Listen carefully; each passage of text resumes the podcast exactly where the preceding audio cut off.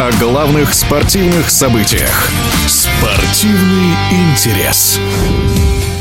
Главным тренером футбольного клуба «Локомотив Москва» стал немецкий специалист Маркус Гиздель. Очевидно, руководство команды решило полностью доверить стратегию развития связки из Германии. Ранее пост спортивного директора занял Ральф Рангник, а теперь в тандем к нему присоединился новый тренер Гиздель. Кстати, оба хорошо знакомы друг с другом еще со времен совместной работы в Бундеслиге. Прокомментировать изменения в стане железнодорожников мы попросили бывшего игрока «Локомотива» и сборной России Дмитрия Булыкина. Не совсем понятно было переподписание Николича с э, большими отступными и тем более увольнение сейчас, когда вроде бы есть еще шансы во всех турнирах и всего лишь одну игру в чемпионате России проиграл.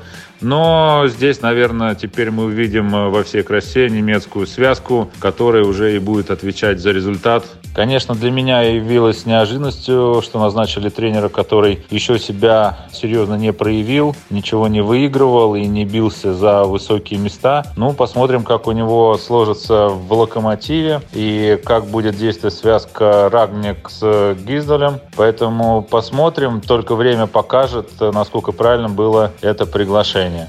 Маркус Гиздель стал уже третьим тренером из Германии, возглавившим команду российской премьер-лиги за последнее время, следом за Доминика Тедеско в «Спартаке» и Сандра Шварцем, который в настоящее время весьма успешно руководит московским «Динамо». Сумеет ли Гиздель тоже расположить к себе болельщиков, будет зависеть только от результатов его новой команды. Но в любом случае, по мнению Дмитрия Булыкина, опытные иностранные специалисты в российском чемпионате нужны. Ну, конечно, я за иностранцев в нашем чемпионате, не только тренер тренеров, э, но и футболистов, может быть, и тренеров по физподготовке.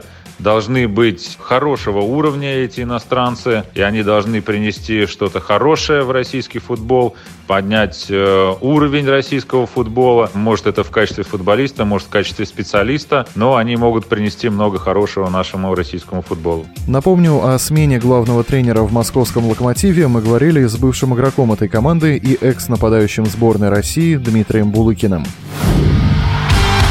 Спортивный интерес.